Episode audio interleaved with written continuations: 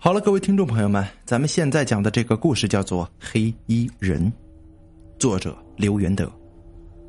今天呢，咱们直播间比较忙啊，有打电话的朋友，还有打情感电话的，有打这个呃生日祝福的啊，所以说今天更新的故事可能会比较少啊，大家得罪了咱们喜马拉雅的朋友，还有咱们直播间的朋友，想听故事的所有朋友们得罪得罪了啊，就确实有点忙，咱直播间有别的事儿啊，还有咱们这个大哥给刷的飞机啊，谢谢啊。嗯 早年间呢，有个生意人呢叫王良，妻子叫做潘诗云，年龄在三十岁左右，两口子呢开了一个小店精打细算，惨淡经营，这日子勉勉强强还算过得去。这小店啊开到三年以上，这积攒了一些钱呢，准备扩大经营。两口子设想着未来门前车水马龙的顾客，这生意买卖兴隆的很呐，甚至这新店面的对联呢都想好了。对联是这样的：买卖兴隆通四海，财源茂盛达三江。就在这天半夜，两口子睡得正香呢，突然呢被一股热浪给烤醒了，浓烟滚滚呐，不好，起火了！幸亏二人年轻力壮，反应又快，踹开窗户跳出屋子，大声的呼叫：“起火了！起火了！快来救火呀！”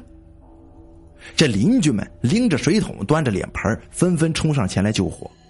由于扑救的及时呢，房子也并没有什么大碍，但是货物、柜台都给烧光了。怎么办呢？日子还得过呀，小店还得开，可这货物被烧了个精光。只剩下了一个空房子，这兜里一文不名的，这店该怎么开呢？两口子是一筹莫展的，妻子放声大哭，王良呢心如刀绞啊。正在这个时候，村东头来了一位穿黑衣服的人，只见这个黑衣黑裤黑帽子黑鞋的人呢，脸如黑炭，鼻阔口方，只有一口牙是白的。他边走边打听，这王良家在哪儿住呀？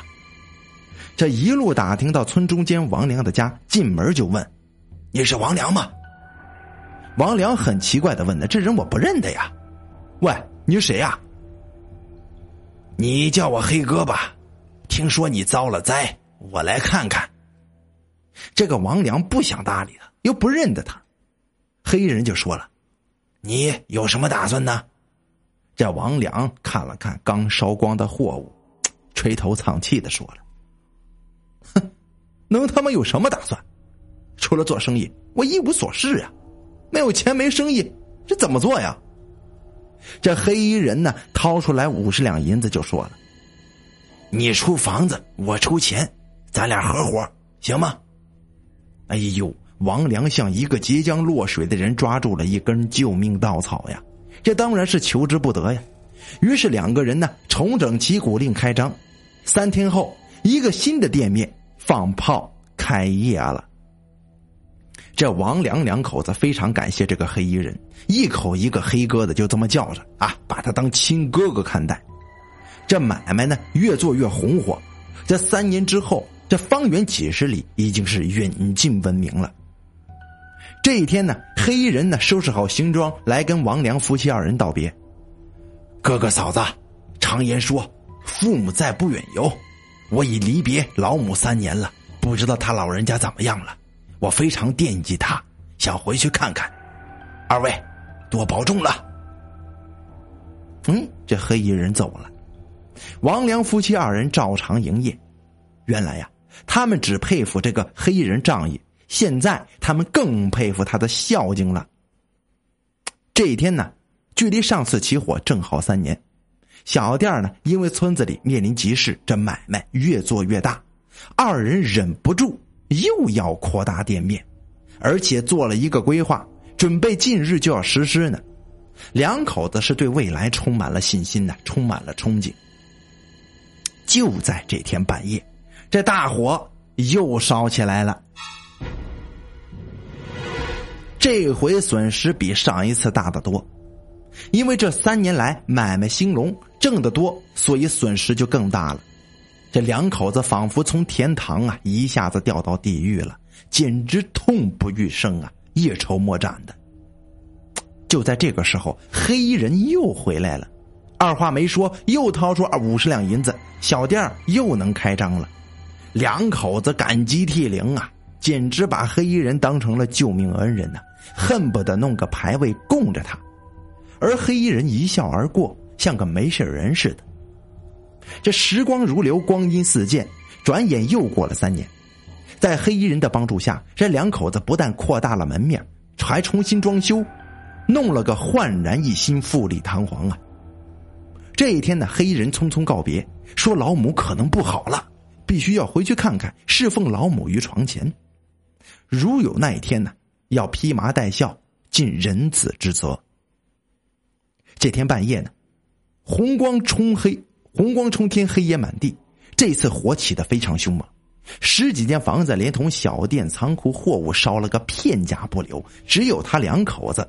逃了出来，一而再，再而三的，这一次王良都不想活了，潘诗云也要想去上吊去，两个人正在死去活来的折腾，这黑衣人呢又回来了，这回啥也没说，一下子掏出一百两白银，这盖房子、进货物、买卖照样做。常言说了，火烧旺地呀，这三把火。不但没把这王良两口子给烧穷了，反而烧的生意兴隆，门庭若市呀！这全村的人都知道，这得归功于黑衣人的大力相助啊！这王良两口子更加是感感恩戴德的。这忽然有一天呢，黑衣人匆匆忙忙的走了，三天后又着急忙慌的回来了，而且神色异常。这个时候，两家人已经处的和一家人一样了。王良就问了：“黑哥，有什么事啊？”需要我做什么？责无旁贷，哥。这黑衣人面有难色，几次欲言又止。在王良的再三催促之下呢，黑衣人终于说了：“哎，哥哥，请借嫂子一用，而且只用一夜。这无论外边有什么动静，发生什么事情，王良哥，你可不准出屋，不准偷看呢。这事后的事儿也不能说出去，你能做到吗？”这这样的要求对于一个男人是有点苛刻的，啊，你动我老婆呀？这王良也不例外呀。但是受人滴水之恩，当以涌泉相报，这是为人的准则。王良征求妻子的意见，这他的妻子潘诗云虽然是一介女流，但却也是深明大义之人，一口就答应了。这王良心里纠结，也没办法。当天夜里呢，王良被黑衣人锁在屋里。防止他忍不住冲上去搭上性命一条，这外边究竟发生了什么，他一无所知。但是可以想象，王良此时此刻的心情比放在油锅里煎还他妈要难受呢。到了半夜，大雨倾盆，雷电交加，霹雳像一把一把的利剑，带着火光，发出惊天动地的巨响。每一道火光都集中劈向院子中间的一口井的方向。这一个雷，一个雷的响啊！这一个比一个响啊！震的房子都乱颤了。王良闭上眼睛，他不敢想象外边发生了什么。他的心脏到了承受的极限，这忽然一下子昏了过去，什么都不知道了。直到雄鸡啼晓，这雷电暴雨戛然而止，这黑衣人和潘诗云掐人中了，把王良才弄醒了。这黑衣人呢，就说出了事情的真相。大哥，我是一只鳌龙，修炼了五百年，我做过很多好事也做过坏事这一次霹雳是对着我来的，这上天要考量我呀。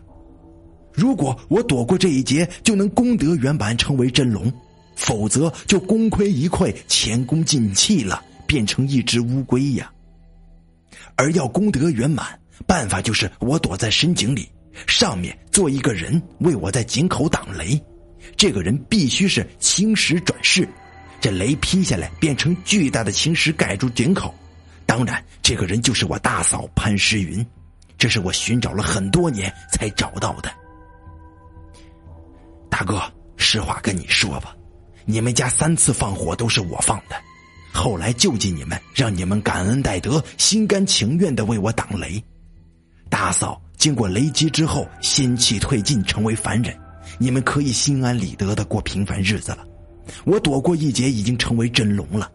为了答谢你们两个人的大恩大德，我特意赠送黄金百两，可保你们后事无忧了。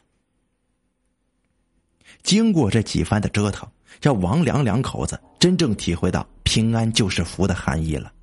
他们想安安稳稳的过日子，于是呢，百两黄金救济穷人。他们俩呢，找一个富庶之地，男耕女织的安享晚年去了。